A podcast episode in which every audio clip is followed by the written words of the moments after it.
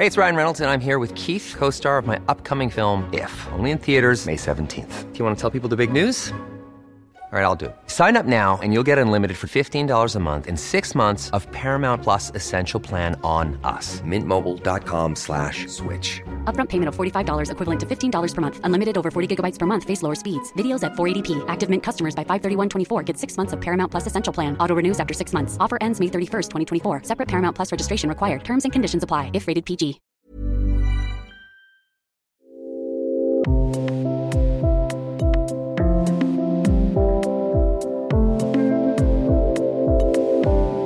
Was für alle Porsche-Fans der neuen Elfer ist, sind für Yogis offene Hüften. Herzlich willkommen zum Yoga-Easy-Podcast Besser Leben mit Yoga.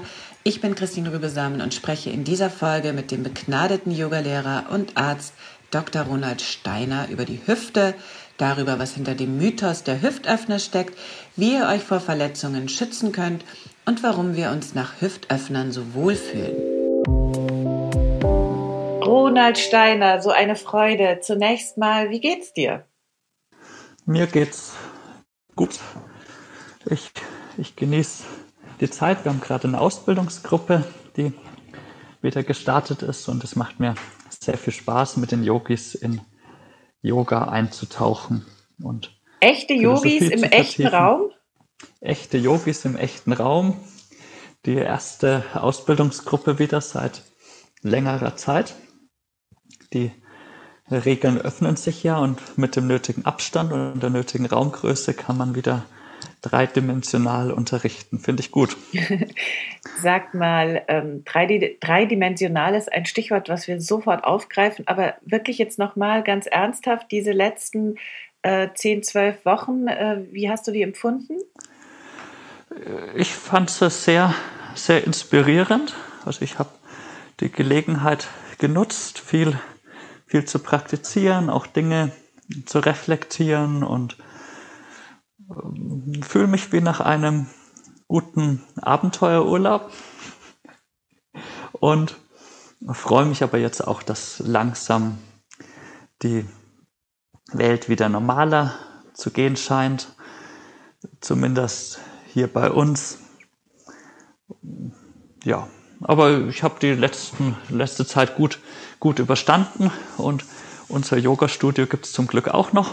Ja. Dank unserer Schüler, die teilweise oder die teilweise zum großen Teil auch einfach die Schule auch weiter unterstützt haben und unser Online-Angebot auch angenommen haben. Und deswegen kann jetzt auch unsere Schule wieder, wieder öffnen. Und das freut mich, freut mich sehr. Und der Unterricht startet wieder.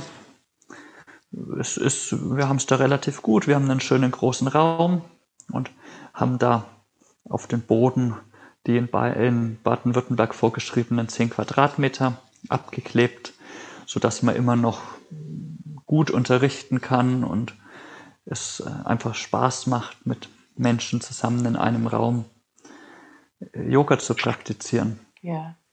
Es freut mich auch, und es ist auch äh, alles andere als selbstverständlich, dass ihr die Krise so gut gemeistert habt. Jetzt aber zum Thema, zu einer anderen Krisenregion, die wir alle haben, ähm, zu, und zwar zum Thema Hüfte. Zunächst mal, ich bin verwirrt, manchmal sprechen wir von der Hüfte, manchmal von den Hüften. Wie viel hat man denn so im Durchschnitt? Ich würde sagen, der, also Singular ist ein Hüftgelenk, und dann, wenn man links und rechts meint, hat man zwei Hüftgelenke. Äh, wo sitzt die ganz genau? Ich weiß es äh, noch äh, von meiner Jeans, die, ich, äh, in, die man in meiner Jugend auf der Hüfte äh, sitzen haben musste. Könntest du mal uns allen so Pi mal Daumen erklären, wie unsere Hörer jetzt ihre Hüfte oder ihre beiden Hüften finden können, sagen wir mal vom Nabel ausgehend, damit das jeder mal kurz selbst ja, da, ertasten da, da kann. Da ist sie nämlich genau nicht da, wo die Jeans sitzt, sondern was man auf der Seite spürt. Und die meisten Leute, die sagen, sie haben Hüftschmerzen, fassen eben auf die Seite hin, da wo die Jeans früher saß. Auf der Seite haben wir den Beckenkamm, und dann unter dem Beckenkamm haben wir eben den großen Rollhügel, der ist Teil des Oberschenkelknochens. Das Hüftgelenk selbst liegt, weil der Oberschenkelknochen quasi gerade nach oben geht, mehr oder minder, und dann abknickt in einem sogenannten Schenk- Oberschenkelhals. Nach innen liegt das Hüftgelenk selbst relativ weit innen, und Beschwerden am Hüftgelenk spürt man am ersten in der Leiste. Und wenn man nah ans Hüftgelenk rankommen will, dann müsste man in die Leiste tasten. Also wenn du vom Bauchnabel aus beginnen willst, dann vom Bauchnabel aus horizontal zur Seite, da kommt man dann auf den Beckenkamm, und dann kann man den Beckenkamm nach vorne tasten bis zum vorderen, oberen Stachel des Beckens, Spinaliaca anterior superior, und dort kannst man dann diagonal nach unten tasten, dem Leistenband entlang Richtung Schambein, und etwa so auf halbem Weg, etwas unterhalb des Leistenbandes, kann man in den Oberschenkel hineintasten, und da spürt man dann erstmal einen Puls von der Arteria iliaca, die eben die wichtigste, das wichtigste Blutgefäß fürs Bein ist. Und wenn man an dieser Arterie vorbeitastet, kommt man zum Iliopsoasmuskel und zum kleinen Rollhügel, und von dort ein bisschen nach oben, da in der Nähe, ist dann das Hüftgelenk. Das heißt, Menschen, die eine Hüftarthrose haben oder eine Verletzung im Hüftgelenk selbst, die spüren den Schmerz normalerweise in der Leiste und nicht außen, wo die Jeans saß. Also du musst zugeben, äh, Beckenkamm-Jeans hätten sich natürlich nie verkauft, aber jetzt wissen wir das zumindest, und dieses riesige Missverständnis Im, äh, im ist Yoga jetzt sind Beckenkamm-Jeans, es sind Beckenkamm-Jeans ja ganz beliebt.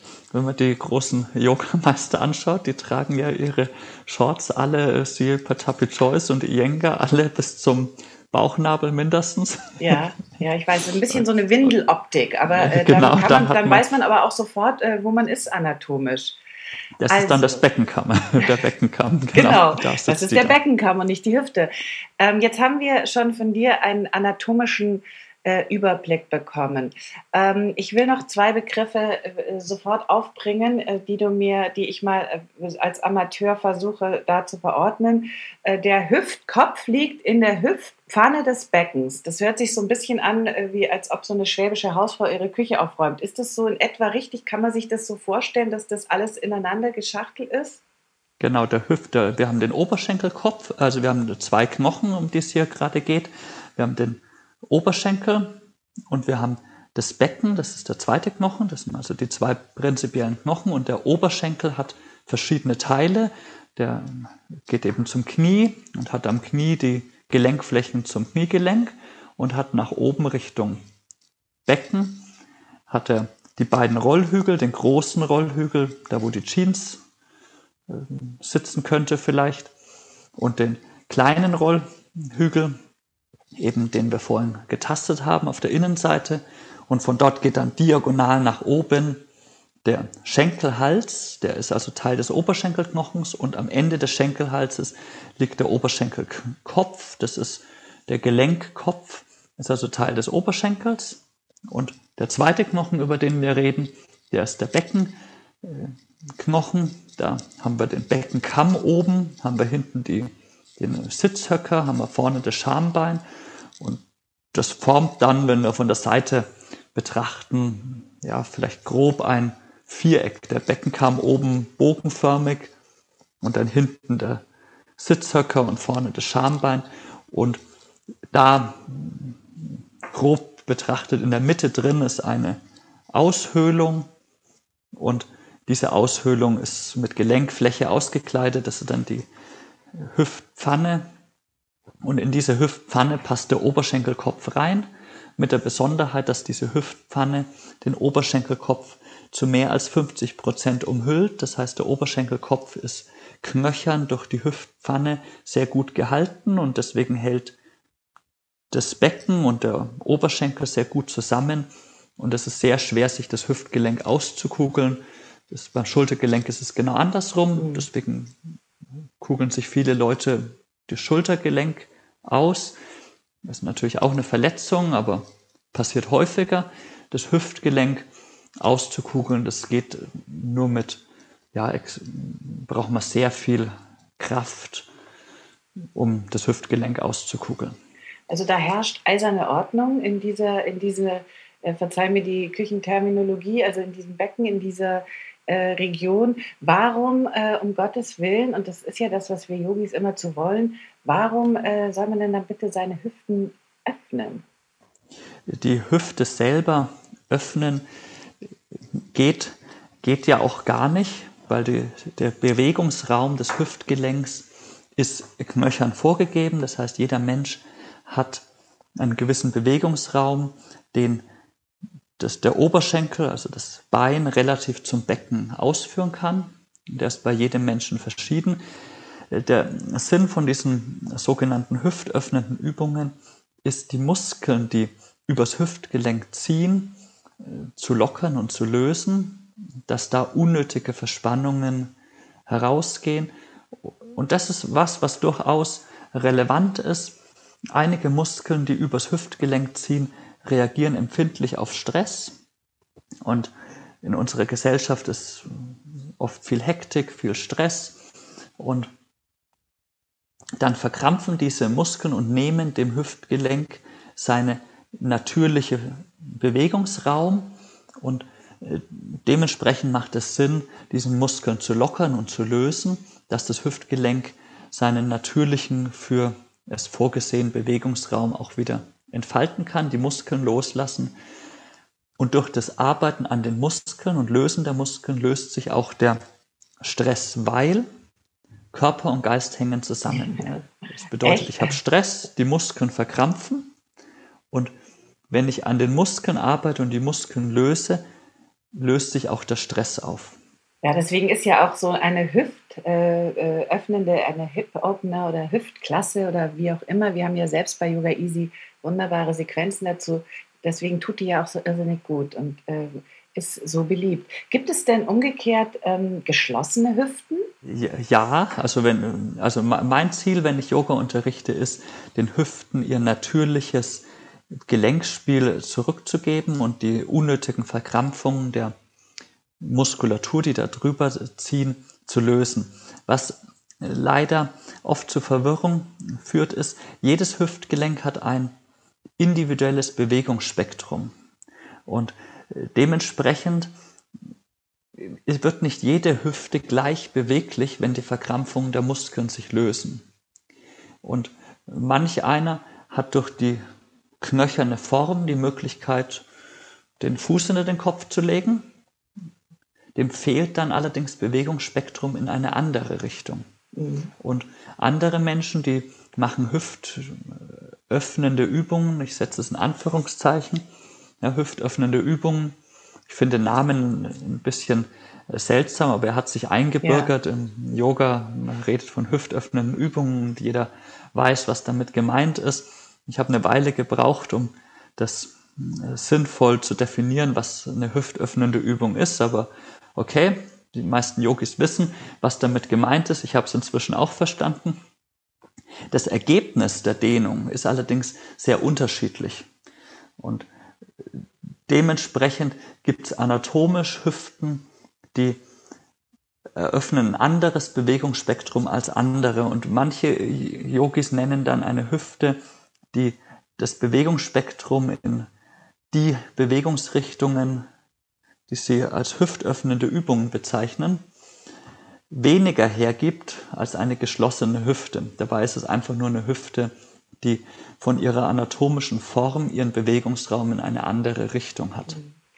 Also äh, du hast gesagt, knöchern ist das so vorgegeben, ist äh, natürliches Gelenkspiel, individuell, bei jedem anders. Das ist schon mal eine gute Nachricht. Aber woran merke ich denn, ob ich jetzt eine Blockade habe, andere Floskel, die dir vermutlich nicht gefällt, aber die sich eingebürgert hat? Also woran merke ich, ob ich da verspannt bin, eine Blockade habe oder ob ich tatsächlich anatomisch einfach nicht tiefer in eine Hüftöffnung reingehen kann? Ich, ich denke, es ist irrelevant. Und wir sollten im Yoga uns immer wieder daran erinnern, dass Yoga keine Akrobatik ist. Und sehr oft verkommt Yoga in so eine Art Zirkusakrobatik. Man versucht zu vergleichen in Zentimetern, wie weit ist die Hüfte offen, in, in Anführungszeichen wieder. Was heißt im Klartext, wie weit kann das Hüftgelenk nach außen rotieren und dabei beugen. Und natürlich, wenn wir Stress haben und die Muskeln verkrampfen, dann nimmt die verkrampfte Muskulatur dem Hüftgelenk Raum, in, meistens in der Außenrotation und in der Flexion. Und dann lohnt es sich zu dehnen und zu lockern vor allem. Aber jede Hüfte hat eben unterschiedlichen Raum für diese Außenrotation und Flexion. Wir merken, sobald wir anfangen, Yoga zu üben mit der Zielvorstellung, ein äußeres, ein äußeres Maß anzunehmen mit unserer Hüfte, sind wir eigentlich schon in einem Punkt, wo wir über eine Grenze hinausgehen. Ich würde es lieber umdrehen und sagen, wir machen Übungen, wo es darum geht, eine Dehnung zu spüren, wo es darum geht, eine Lockerung zu spüren in den Muskeln rund ums Hüftgelenk, aber nicht, wo es darum geht, die Flexibilität zu erhöhen. Die Flexibilität wird dann schon auch mehr. Das ist eher so ein Nebenprodukt davon, dass die Muskeln locker werden. Aber die, nicht die Flexibilität können wir nicht als Maßstab nehmen, wie wie locker die Muskulatur ist, weil die entstehende Flexibilität eben von der knöchernen Form abhängt. Also ich muss ähm, gestehen, dass äh, als ich angefangen habe und äh, ich dann irgendwann so weit war, äh, das ging bei mir schnell, weil das bei mir natürlich äh, natürlicherweise irgendwie einfacher war, den Fuß hinter den Kopf zu bringen. Da äh, war ich schon ganz schön stolz, völlig albern. Welche Rolle spielen, das war lange vor Instagram, welche Rolle spielen denn heute Instagram und soziale Medien bei Verletzungen, die sich Yogis zuziehen? Und Yogis ziehen sich ja Verletzungen zu, auch bei äh, Hüftöffnungen, wenn sie einen Spagat zwischen zwei Felsbrocken machen wollen. Ich, ich kenne keine, ich kenne keine Statistik, die sagt, wie viele Menschen sich beim Versuch, ein Instagram-Foto zu schießen, äh, verletzen. Die, ich, ich finde es schön, wenn Menschen den Fuß in den Kopf tun, und ich finde es schön, auch eine körperliche Praxis. Die Schwierigkeit ist, dass Yoga sehr oft aufs Äußerliche reduziert wird. Und da sind die modernen Medien oft dafür ja, verleiten dazu, man hält was in einem Foto fest und suggeriert, dass der Mensch, der im vollen Lotus auf einem Felsen im Urwald sitzt, in einem besonders meditativen Zustand ist, weil die Position so friedlich ausschaut. Oder ein Mensch, der, der im, den Fuß hinter den Kopf hat und dabei einen entspannten Gesichtsausdruck hat, ein fortgeschrittener Yogi wäre. Dabei ist ein entspannter Gesichtsausdruck auch einfach was, was man üben kann, und den Fuß hinter den Kopf eben auch was, was man üben kann, und was in dem Menschen innerlich vor sich geht, sieht man auf dem Foto nicht, und dementsprechend ziehen diese Fotos den Fokus des Yogas sehr aufs Oberflächliche. Trotzdem sind die Fotos auch irgendwie gut, weil sie inspirieren auch, sie senden eine, ja, eine Idee, eine Vision. Man hängt sich auch ein, vielleicht ein Bild an die Wand von einem schönen Sonnenuntergang über einem Meer, weil man das inspirierend oder motivierend findet, und so kann man auch ein Foto anschauen von einem Yogi, der äh, den Fuß in den Kopf hat und irgendwo praktiziert, und das kann einen inspirieren, eben selbst auch zu praktizieren, obwohl man eben selbst vielleicht den Fuß nicht hinter den Kopf tut. Von den ähm, äußeren Eindrücken von ganz außen, ganz nach innen, was für eine Rolle spielt das Bindegewe- Bindegewebe bei der Öffnung der Hüfte? Das spielt auch eine Rolle. Also die, die Flexibilität von uns Menschen ist hängt ab von unseren Faszien, in welchem Zustand die Faszien sind, und das ist einerseits eine Übungssache.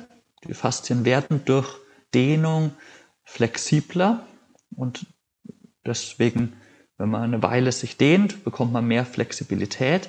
Allerdings hat das auch einen sehr, sehr großen genetischen Faktor.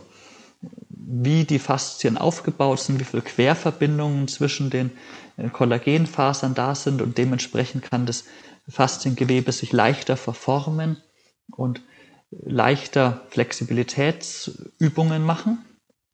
Das ist der eine Faktor. Und der andere Faktor ist dann eben die knöcherne Stellung des Gelenks. Das heißt, wenn einer von der Genetik her ein festes Bindegewebe hat, dann kann er, wenn er sich dehnt, flexibler werden, soweit wie der knöcherne Bewegungsraum es ihm ermöglicht. Wenn einer denselben knöchernen Bewegungsraum hat und ein weiches Bindegewebe hat, dann ist er von vornherein viel flexibler, aber auch wieder nur in diesem knöchernen Bewegungsraum. Und so kann es dann sein, dass jemand, der eigentlich weniger flexibles Bindegewebe hat, flexibler erscheint in manchen Übungen, wenn sein knöcherner Bewegungsraum einen anderen, einen anderen Raum eröffnet, als jemand, der sehr flexibel ist, der aber von seiner knöchernen Struktur den Bewegungsraum woanders hat. Also wir haben das Bindegewebe, das die Gesamtflexibilität des Körpers ermöglicht, und wir haben die knöchernen Stellungen der Gelenke, die dann den Bewegungsraum des jeweiligen Gelenkes, und am Hüftgelenk ist es am deutlichsten, definiert. Wenn wir jetzt nochmal uns eine Asana äh, vornehmen und äh, anhand der äh, besprechen, wie man sich verletzen kann, lass uns vielleicht die Taube nehmen. Die Taube äh, wird ja gerne so geübt, dass äh, auch, auch bei Fortgeschrittenen, also sehe ich, die dann versuchen, ihr Becken möglichst, ähm, möglichst weit ähm, äh, in die Erde zu drücken. Ist das eine gute Idee? Ich bin gerade am Überlegen, von welcher Taube du sprichst. Du sprichst von Eka Pada Kapotasana. Kapotasana, genau. Es gibt ganz verschiedene Weisen, so eine Taube auszuführen, ganz verschiedene Möglichkeiten. So wie ich die Taube unterrichte, ist das Becken normalerweise am Anfang am Boden. Es gibt Leute, die fangen an mit einer Taube, wo das Becken in der Luft ist. Das würde ich nicht unterrichten, weil dann ein relativ großer Hebel aufs Kniegelenk kommt. Also manchmal sieht man Leute, die legen den vorderen Fuß quer auf die Yogamatte und den hinteren Fuß in so eine Art Spagat, und dann ist das Becken dazwischen, zehn Zentimeter in der Luft, und dann versuchen sie, das Becken langsam nach unten zu das arbeiten. War, das ist das, was ich meinte. Genau. Und das würde ich so nicht unterrichten, weil dann am vorderen Knie schnell ein Hebel entsteht. Deswegen würde ich, wenn ich an der Taube arbeite, eher das vordere Bein fest am Boden platzieren, komplett auch den Oberschenkel und damit auch die, die Pobacke des vorderen Beins. Und dann ist man diagonal im Raum, also ist man schief. Und dann das Becken seitlich wieder bewegen, dass es schon Richtung Boden kommt. Und dadurch entsteht eine Dehnung an der Hüftaußenseite des vorderen Beins. Da ist der Piriformis mit beteiligt. Eben einer von diesen wichtigen Muskeln, die bei Stress verspannen. Und er kann sich durch so eine Dehnung als ein Baustein einer Yoga-Praxis lösen und lockerer werden, und es kann gut tun. Wie weit dann das Becken horizontal kommt, das hängt eben dann ab davon, welche knöcherne Form hat das Becken, welche Beschaffenheit hat das Fasziengewebe. Da wird jeder flexibel, aber nicht jeder wird da komplett das Becken jetzt in die Horizontale kriegen, also parallel zum vorderen Unterschenkel. Wir haben jetzt schon, danke, wir haben jetzt schon auch über die Motivation gesprochen, warum wir Yogis diese offenen Hüften haben wollen. Ich würde gerne noch so ein bisschen über den, die, die äh, kulturelle Zuschreibung oder den Hintergrund sprechen, denn ähm, offene Hüften stehen für Beweglichkeit, Beweglichkeit steht für Sinnlichkeit, Sinnlichkeit steht äh, für was weiß ich was alles, und noch dazu hat man dann irgendwie einen offenen Charakter. Woher kommt diese Zuschreibung deiner Meinung nach? Das ist eine spannende Zuschreibung. Viele von diesen Zuschreibungen, und die waren mir so nicht bewusst.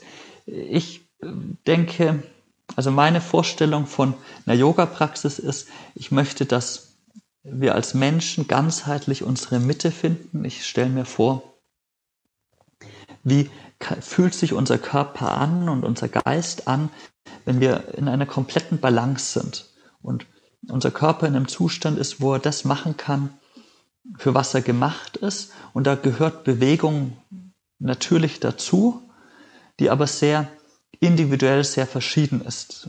Ich, ich vergleiche uns Menschen da gerne mit Löwenzahnblümchen. Der Löwenzahn ist mein Liebling, meine Lieblingsblume. Ich finde den faszinierend, diese Lebenskraft, die er für mich ausdrückt. Und jeder Löwenzahn ist, ist anders. Und jeder Löwenzahn ist wunderschön und entfaltet auf seine Weise seine Lebendigkeit, seine Göttlichkeit. Und das ist ein Zustand, den ich möchte, dass wir in der Yoga-Praxis erfahren, dass wir in der Yoga-Praxis uns lebendig fühlen, uns göttlich fühlen. Und da gehört es dazu, uns ganzheitlich zu bewegen. Dass die Hüfte gesund ist, gehört da vor allem dazu, dass da keine Verspannungen drin sind, die unangenehm sind, dass wir uns so bewegen können, dass es sich gut anfühlt für uns. Dafür ist es nicht unbedingt nötig, eine extreme Flexibilität im Hüftgelenk aufzubauen. Und deswegen versuche ich auch in einer Yogastunde, ich unterrichte natürlich auch hüftöffnende Übungen, als, aber nur als eine Spielart von ganz vielen Übungen, die für den Körper wichtig, für den Körper und den Geist wichtig sind. Würden wir jetzt nur hüftöffnende Übungen machen und das, ich habe schon manchmal das Gefühl, dass in der Yoga-Praxis dann zu großes Übergewicht ist, dann verlieren wir die Balance. Und wir Menschen brauchen mehr, um gesund zu sein, als nur Flexibilität im Hüftgelenk. Das ist ja nur eine ganz wirklich isolierte Fertigkeit, die uns nicht in die Balance führt. Wenn wir den ganzen Tag am Schreibtisch sitzen und Stress haben, dann ist das Entwickeln von Lockerheit und Flexibilität im Hüftgelenk ein Schritt in die richtige Richtung. Aber für eine ganzheitliche Balance gehört viel, viel mehr dazu. Also wir haben mehr Gelenke als nur das Hüftgelenk, wir haben mehr Fertigkeiten als nur die Flexibilität.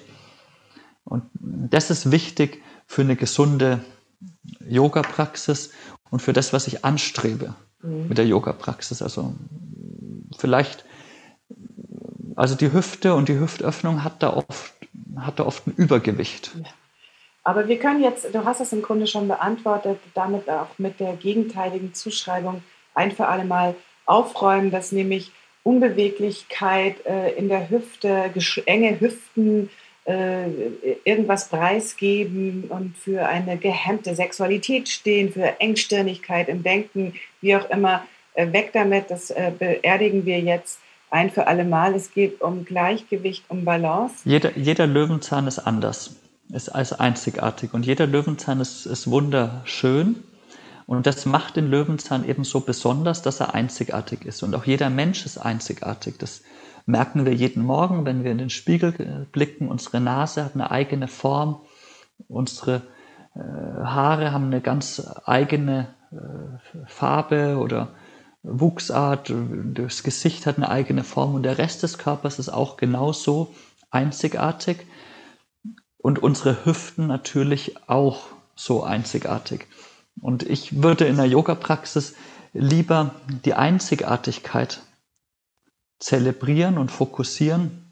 Und da kann man eben nicht vergleichen, der Löwenzahn, der jetzt größer, höher wächst, ist deswegen nicht schöner als der Löwenzahn, der niedriger wächst. Oder der Löwenzahn mit dem geraderen Stängel ist genauso schön oder wie der Löwenzahn, der im Stängel eine Biegung drin hat. Der Löwenzahn, der allerdings in seinem Wuchs abgeknickt ist, das ist ein Löwenzahn, der gerade nicht gesund ist. Und das will ich eben, dass wir als Menschen nicht abknicken und leiden und aus der Balance kommen, sondern dass wir unsere natürliche Balance finden und uns so entfalten können, wie die Blume, die wir sind. Ronald, du Poet. Und außerdem war das... Äh auch politisch, muss ich dir leider sagen. Abschließend jetzt aber noch eine ganz simple Frage, um äh, auch diesem Interview äh, das nötige Gleichgewicht zu verleihen, nach all den Außenrotationen und den Hüftöffnungen. Welche Asana oder mit welcher Asana beendest du am liebsten eine Sequenz, die sich eigentlich eher der Öffnung der Hüften widmet? Mit Shavasana. Ich beende jede Praxis mit Shavasana. Okay, ich hoffe, du findest sehr bald in Shavasana. Ähm, Ronald, herzlichen Dank. Herzlichen Dank für das Interview und wir sehen uns hoffentlich auch bald ähm, in echter Dreidimensionalität wieder. Genau, ich freue mich oder auch auf Yoga-Easy. Da habe ich, glaube ich, auch eine Therapiesequenz für die Hüfte drauf. Die könnt ihr sicher verlinken, wo es eben darum geht, wie kann ich das Hüftgelenk gesund erhalten, gar nicht so sehr die Flexibilität jetzt vergrößern, sondern die Gesundheit des Hüftgelenks fördern und erhalten. Das ist wichtig jetzt in diesen Zeiten, deswegen haben wir das jetzt auch gleich zum Thema gemacht. Nochmal herzlichen Dank, Ronald, und äh, bis sehr bald. Danke dir. Wenn du jetzt mit Ronald üben möchtest, dann versuch es vielleicht mit seinen Videos für gesunde Sprunggelenke und Knie, für die atmende Bandscheibe, die Lendenwirbelsäule oder einen gesunden Rücken. Geh zu YogaEasy, dem größten Yoga-Portal Europas mit über tausend Videos und teste uns zwei Wochen gratis auf yogaeasy.de slash podcast Gutschein. Ich freue mich über deinen Kommentar zu dieser Folge, auch über jede Art von Feedback, um unseren Podcast noch besser zu machen.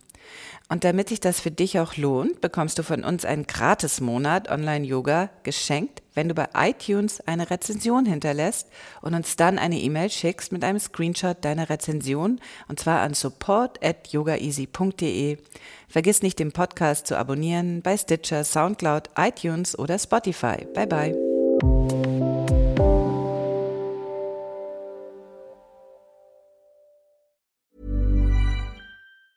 Ever catch yourself eating the same flavorless dinner three days in a row? Dreaming of something better? Well, HelloFresh is your guilt-free dream come true, baby. It's me, Keke Palmer. Let's wake up those taste buds with hot, juicy pecan-crusted chicken or garlic butter shrimp scampi. Mm. Hello Fresh. Stop dreaming of all the delicious possibilities and dig in at hello fresh dot com. Let's get this dinner party started.